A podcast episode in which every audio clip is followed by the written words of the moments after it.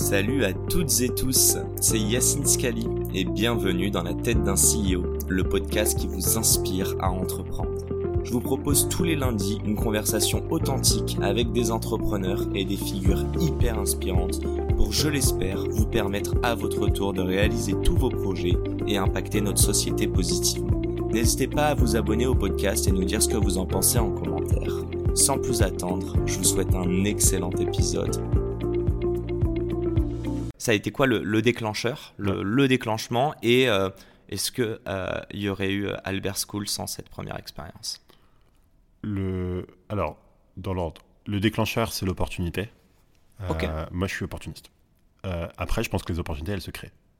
Tu vois. Moi, je pense que dans la vie, il faut avoir de la chance. Il y a, il Cédrico qui est venu, qui est le parrain de la première promotion. Ouais, j'étais là. il est venu, il a fait un discours, je je passe il a donné quelques conseils aux élèves. Mhm. Ce qui est marrant, c'est que son quatrième conseil, c'est ayez de la chance. Euh, mais il dit, et je suis 100% d'accord avec ça, la chance, ça se provoque. Voilà. Mhm.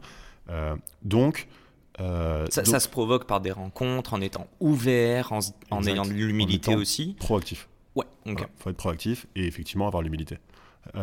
Donc, et donc, moi, j'avais décidé que je voulais partir, que je voulais faire autre chose. Je savais pas quoi. mais donc, ben, j'avais posé des vacances. Je suis rentré en France pour une semaine mhm. et je me suis dit, bah, ma semaine de vacances, je vais la passer à voir plein de monde, à discuter. donc, des, gens qui m'inspiraient, des gens euh, qui travaillaient dans d'autres domaines, qui étaient très différents, euh, pour voir un peu comprendre d'autres choses. Euh, et c'est dans ces rencontres-là que bah, il y a quelqu'un qui m'a pitché un problème auquel finalement je me suis dit que moi je pouvais apporter une solution. C'était quoi le problème? Donc c'est la, la, personne en question travaillait au Bon Marché, donc le grand magasin à Paris, mhm. et il me disait il y a un problème, c'est qu'au Bon Marché on a des clients qui sont euh, bah, plutôt exigeants dans le service. Euh, et euh, bah, il y a des moments où on les fait attendre 10 minutes en caisse. Et c'est des gens pour qui attendre 10 minutes, c'est hors de question, c'est impossible. Et donc, ils retrouvaient des paniers posés par terre. Les gens posaient leurs paniers et partaient. Et se barraient, ok. Parce qu'ils n'attendraient pas 10 minutes en caisse. Et il a dit bah, comment on fait pour, pour, pour, pas perdre ses clients quoi. Mhm. Et donc. Et la solution. et, donc, je suis rentré à New York, j'ai démissionné. Il n'y a pas de préavis là-bas, donc je suis resté une semaine, histoire d'être un minimum réglo avec ma boîte. Excuse-moi, quoi, c'est un putain de pari quand même. T'es en train de dire que tu rentres en France en une semaine, tu rencontres euh, quoi 10 personnes Je pense que j'avais le job le mieux payé de ma promotion de Polytechnique. En plus? Ok, ouais, puis on l'oublie, enfin, on n'a pas parlé de Polytechnique, mais bon, euh, quand tu fais une prépa ingé et que tu vas rentrer dedans, c'est quand même le, le, Graal. Et je trouve ça intéressant. Euh, tiens, mini question. Est-ce que c'est parce que tu as atteint le Graal que tu t'es posé toutes ces questions derrière, de te dire mais qu'est-ce que j'ai envie de donner du, tu vois, du sens, qu'est-ce que j'ai envie de faire de mes dix doigts? Et je dis juste la parenthèse, mais c'est deux semaines, c'est pas beaucoup pour changer de. Non, non mais je, pense que oui. Projet de vie. Je pense que oui, c'est ça qui m'a fait poser des questions. Mais moi, mon graal, le jour où je me suis dit j'ai atteint euh, un truc sérieux, c'est pas Polytechnique, enfin même si euh, j'étais très content évidemment d'intégrer Polytechnique, mais c'est plutôt le jour où je suis rentré dans ce fonds de trading haute fréquence, qui est probablement euh, dans le milieu de la finance aujourd'hui la boîte la plus compétitive où c'est le plus dur de rentrer. Qui, tu, vois, j'étais en stage là-bas, payé 12 000 euros par mois au début, en stage. Donc, tu vois, c'est des trucs délirants. Euh. Salaire que tu n'as pas aujourd'hui, rassure-moi. Voilà. On va pas dévoiler son salaire. Bah alors franchement, si tu me dis que tu touches 12 000 euros tous les mois, je vais appeler euh, Xavier Niel et lui dire What the fuck Je dis ça parce que Xavier, euh, non, mais je sais pas s'il est investisseur, mais board member en tout cas. Mais, mais non, mais tu vois, tu vois, effectivement, au bout d'un moment, je me suis dit, bon ok, super, voilà, je, peux accéder à ce genre de job mhm. euh, où je bosse avec des gens parmi les gens les plus intelligents dans le monde, au moins sur cette partie très euh, rationnelle, euh, cartésienne. mais ouais, il y a eu ce déclic de finalement, qu'est-ce que je veux faire de ma vie? Trop cool. Et donc on revient sur ce qu'on disait tout à l'heure, ce que je veux faire de ma vie, Problème, un généraliste. Ouais. Et un généraliste qui apporte des solutions à des problèmes. Juste comprendre quand on te pose le problème, et donc tu vas nous pitcher aussi la solution, est-ce que tu peux me dire qu'est-ce qui se passe dans ta tête quand tu te dis ouais ouais c'est un problème mais en fait la solution est faisable? C'est-à-dire quoi? Qu'il y a plein de tech qui existent aujourd'hui, de la technologie qui est sur le marché ou des personnes tu regardes sur LinkedIn, mais en fait elles sont pas monétisées, elles sont pas utilisées dans un réel produit. Et c'est ça où toi tu t'es dit moi j'ai la capacité de le faire? Écoute, euh, c'est une bonne question. Je pense que j'ai pas déconstruit le raisonnement que j'ai pu avoir. Bah, euh... déconstruisons-le ensemble. Ouais. je pense que du coup, il m'a on m'a exposé un problème. Ouais. Et alors le, mec, euh, le mec qui était un des premiers employés du fonds où je bossais, qui est le coach de l'équipe de maths aux US, a écrit un bouquin qui s'appelle The Art of Solving Problems. Ok. Qui est un bouquin de maths qui explique comment résoudre des problèmes de maths, mais sur lequel, dans les premiers chapitres, il a une approche tout à fait générale de l'art de sauver des problèmes. Et tu vois, c'est une méthode de réflexion. Bien sûr, c'est commun à tout. Enfin, c'est pour ça qu'on dit que les maths c'est top. Hein. C'est Voilà. pas pour apprendre à faire euh, des intégrales triples ou je ne sais quoi. C'est vraiment pour euh, développer un mindset et une manière de, de réfléchir. Quoi. Exact. Et Ouais. donc moi, on m'expose un problème. euh, comment je fais pour que mes clients ils attendent pas? Euh, Et ben moi je réfléchis à une solution. Donc euh, Donc tu te projettes je déjà. me projette, je me mets dans la peau d'un client. euh, Qu'est-ce que j'ai sur moi? Comment je pourrais faire pour payer sans avoir sans être tributaire de quelqu'un? Parce que finalement on va pas avoir une personne par client, ça c'est impossible. Donc déjà il y a des contraintes. Ok. Faire un truc scalable donc aussi. faut s'encaisser soi-même. Euh, je peux pas installer un hardware par client, donc faut s'encaisser soi-même avec son propre hardware. Donc assez vite, t'en viens au fait qu'il faut s'encaisser avec son téléphone. Mhm. Euh, ok, le paiement mobile, ça existait. Euh, tu peux payer avec ton téléphone, mais comment tu fais pour faire la caisse avec le mobile? Parce que je veux pas juste payer, je veux aussi scanner mes produits. Euh, bon, bah, Ah, appareil photo. Et donc, en fait, Quelle année, rappelle-moi juste? 2017. Ah, ça va. il y a- tu sais, je crois qu'il y a le, quoi, le capteur LIDAR qui est sur les iPhones qui te permettait de scanner, mais avant, il n'y avait pas ça, je crois. Euh, bah, avec l'appareil photo, juste avec un appareil photo, en fait, tu peux, Ah, tu peux lire un, un code barre. Ouais. Ah, ok, d'accord. Bon, alors peut-être je confonds une autre techno. Ok, d'accord. Euh, Donc on a bien compris, enfin, si je résume par mes propres mots, c'est quoi? C'est Ouais. une application où tu es en caisse, il y a de la queue, bah en fait tu scannes ton article, tu payes comme si tu payais ton Uber ou whatever, Exact. en gros, et tu te casses. exact. Comment? Question toute bête, hein. Parce que j'ai reçu donc euh, Victor Luger de euh, Big Mama et donc de Sunday qui fait ça pour les restaurants. Ouais. Mais les restaurants, tu, tu payes un service. Comment tu le fais là quand tu es au bon marché et que tu achètes un sac et être sûr qu'il n'y ait plus l'antivol par exemple? Alors, effectivement, on l'a pas lancé au bon marché, on l'a lancé à la grande épicerie. Donc, Ah, sur, de l'alimentaire. Et sur Ah. l'alimentaire, il n'y a, pas d'antivol. d'antivol. Donc c'est que un scan. euh, ok, d'accord. Voilà. Et puis il y a des contrôles aléatoires à la sortie. Il y a des vigiles à chaque sortie. Quand tu sors avec un sac et que Oui, tu sors pas par la caisse, Caisse automatique aussi, c'est la même chose. Exactement comme les caisses automatiques. Combien de temps cette aventure Euh, Je pense que j'ai quand même envie qu'on passe un petit peu de temps sur Albert School. Je trouve ça hyper intéressant, mais si tu peux fast forward et nous expliquer un peu tes apprentissages, les limites qu'il y a eu. Bon, spoiler, t'as revendu cette boîte, mais je crois que t'avais pas besoin d'argent. Avec tes 12 000 balles de stagiaire par Oh, bah. J'étais pas resté longtemps en stage.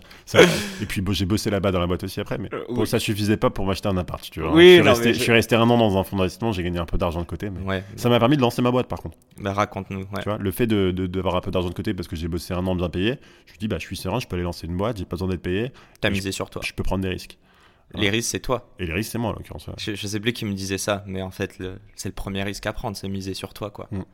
Tu mises sur toi. Et donc je monte, euh, je monte la boîte euh, en le 1er, 1er janvier en gros. Mhm.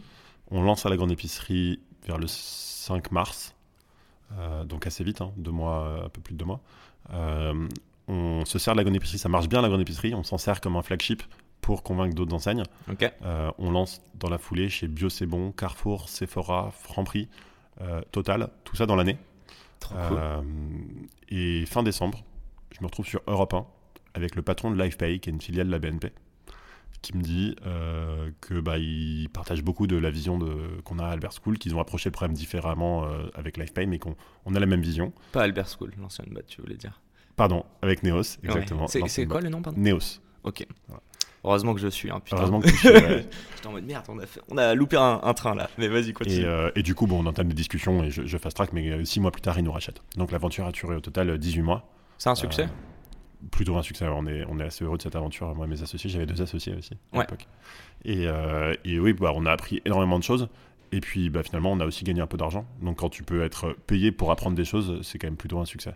Mais tu t'es quand même dit, je vais pas m'arrêter là. Parce que quand je dis un succès, euh, ok, c'est un succès, mais c'était pas une finalité. Bah non. Non, non, euh, de toute façon, j'avais euh, 25 ans. euh, Non, mais je suis curieux de comprendre. Ouais. Souvent, tu sais, quand tu as une boîte, tu 25 ou 50 ans, je pense que c'est la même chose. Quelqu'un vient, en plus là, vous cherchez pas à revendre, donc ça a été opportuniste. Tu le disais Ouais. encore une fois. Quand te dit, et c'est public ou pas le montant? C'est pas public. Ok. Tu veux nous le dire? Non, c'est pas public. Ok. Je me, je me suis acheté mon appart, quoi, tu vois. Non, mais trop cool. Non, mais je t'en déperche et je, je rigole. Je sais que les gens aiment bien parler argent, euh, donc euh, et les invités un peu moins visiblement. non, non. Ce que je voulais juste dire, c'est euh, quand on te propose X montant, ça veut dire que fictivement ta boîte vaut X. Ouais. Tu t'es pas dit, mais putain, en un an et demi on a fait ça, mais un an et demi qui suivent, on peut faire x3 en valo. Alors super intéressant aussi comme point. Tu poses beaucoup de questions super intéressantes. Ça me fait grave plaisir. Je le dirai plus à chaque question maintenant, mais, mais je continue à le penser. Sauce-moi. Euh, Non, je pense qu'il y a deux choses. Première chose, euh, ma première boîte, c'était un super produit. On avait codé un super produit. On avait une vraie boîte d'ingénieurs. J'avais un CTO avec moi qui est vachement fort. Euh, Un de tes associés ouais, CTO, un de mes associés. Euh, donc on avait un super produit. Par contre, je pense que c'est fondamentalement un mauvais business. Aujourd'hui, je ne conseillerais pas à des gens de se lancer dans ce business-là.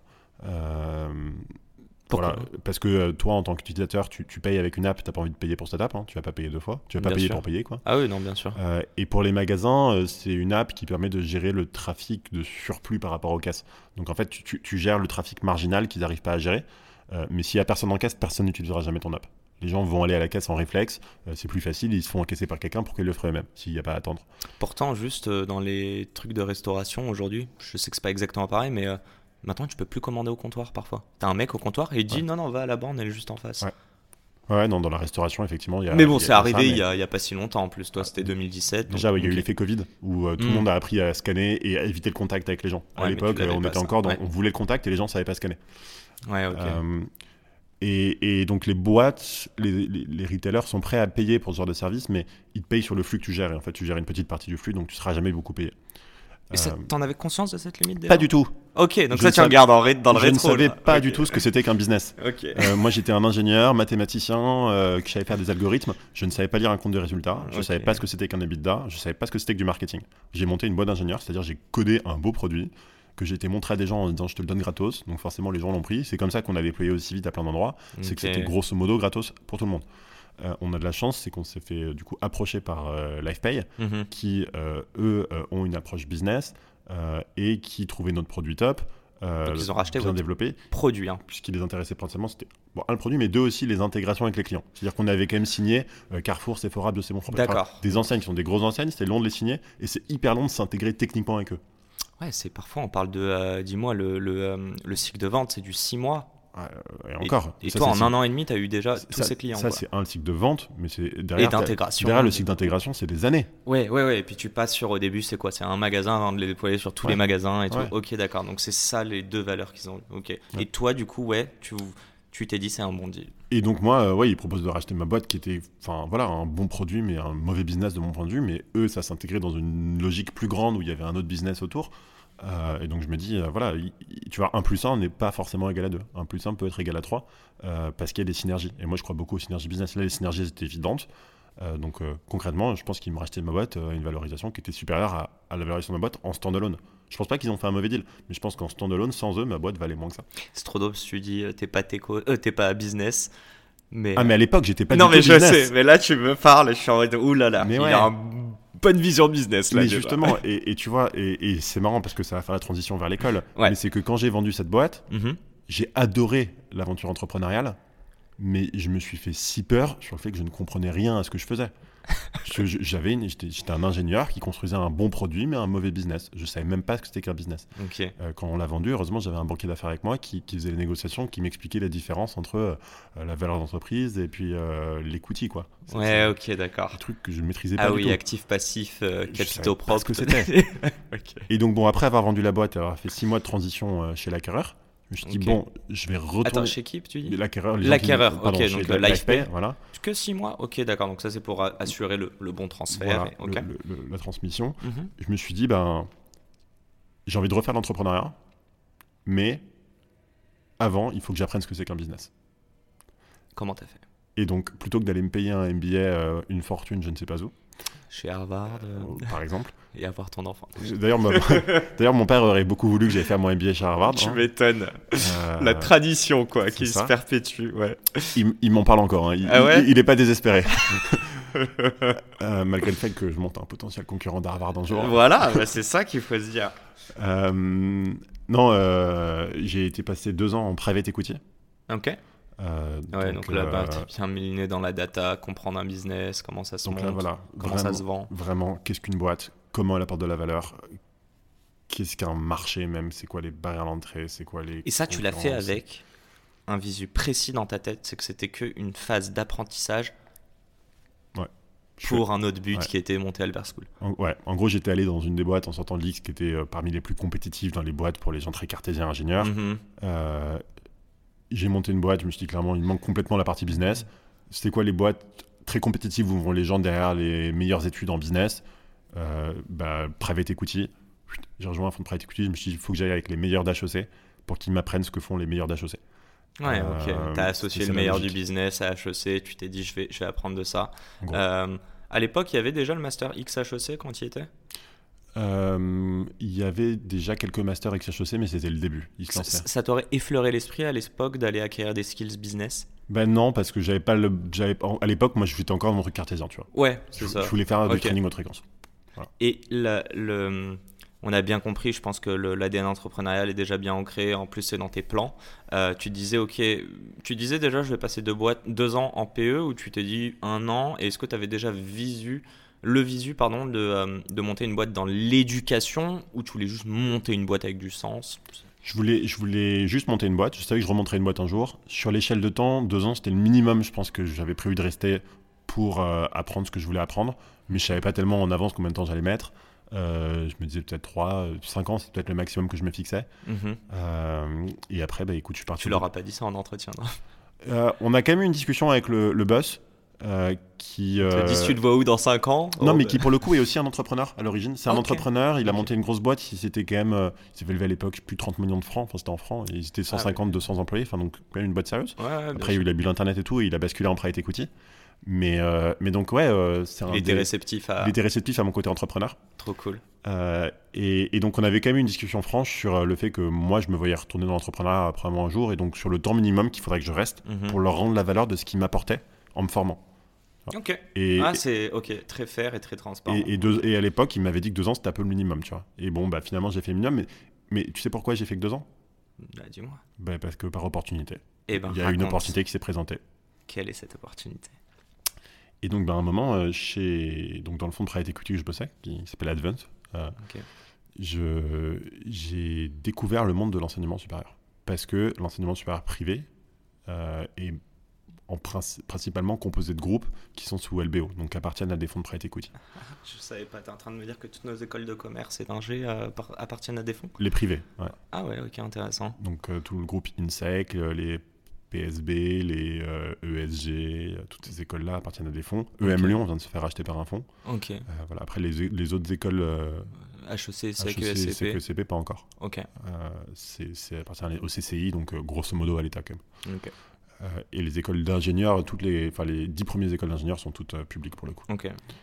Euh, mais, mais et donc c'est intéressant aussi. En fait, le, le- le privé a attaqué le marché de l'enseignement supérieur plutôt par le bas en termes Ouais, de niveau. J'allais te Euh, dire. Mais parce que c'est dur d'attaquer des marques euh, aussi Mhm. fortes que les marques des écoles d'excellence. Euh, et et c'est un meilleur business de monter des écoles, entre guillemets, où tu acceptes tout le monde, que de monter des écoles où tu refuses plein d'élèves. Il y a des clients qui viennent et qui veulent te payer, tu vas pas les refuser. C'est du marketing, ça. On appelle ça l'approche bottom-up ou top-down. Euh, tu sais, te dire, c'est drôle parce que je reviens juste sur Neos, c'est ça. Hein T'as fait une approche euh, top-down. T'es quand même allé chercher les gros. Puis tu- en gros, euh, j'imagine la vision, c'était on a le bon marché Sephora, euh, derrière, ils vont tous vouloir. Là, c'est l'inverse. Je vais plus aller me frayer une place par les boîtes un peu moins. Enfin, les, les universités moins rankées. Et on va en parler. euh, bon, on va en parler. Vas-y, je te laisse continuer. Et, euh, Je vais et- te dire, euh, sont-ils des compétiteurs HEC Co? Mais on va en parler. et, euh, et ouais, donc effectivement, euh, donc je découvre ce- ce- cet univers-là. Mhm. Et ben un truc de dingue, c'est l'inverse de ma première boîte. C'est-à-dire que globalement, c'est des très bons business, mais des produits assez moyens. Tu vois? Quand tu regardes euh, le- les, programmes, euh, le, le service rendu aux élèves, euh, la valeur ajoutée entre un élève qui rentre et un élève qui sort, la façon dont on l'accompagne, dont on l'oriente, moi je regarde tout ça et je me dis, mais on peut faire beaucoup mieux. L'X aussi? Moi, je l'ai Moi, vu. moi, moi, je, parle, decks, je, je parle globalement de l'enseignement supérieur privé là. Ouais.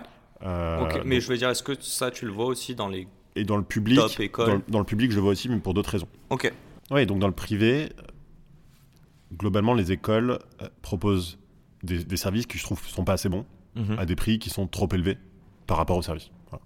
Ok. Euh, et dans le public, il y a une volonté de proposer des bons services, plus que dans le, plus que dans le privé, Mais pas les moyens. mais euh, déjà potentiellement manque de moyens, et euh, deuxièmement, bah, système qui n'arrive pas à évoluer à cause de la gouvernance, et donc qui est complètement décorrélé aujourd'hui, peut-être pas complètement, mais qui commence à être de plus en plus décorrélé du besoin dans le marché du travail. Quand tu dis gouvernance, qui est-ce qui gouverne du coup? Qu'est-ce qui gère les intérêts de ces écoles? Euh, bah justement, c'est compliqué. Hein. En théorie, c'est les directions des écoles. En pratique, il y a des corps d'enseignants-chercheurs dans ces écoles qui sont archi puissants et donc euh, c'est eux qui gouvernent un peu, mais donc ça fait quand même beaucoup de monde.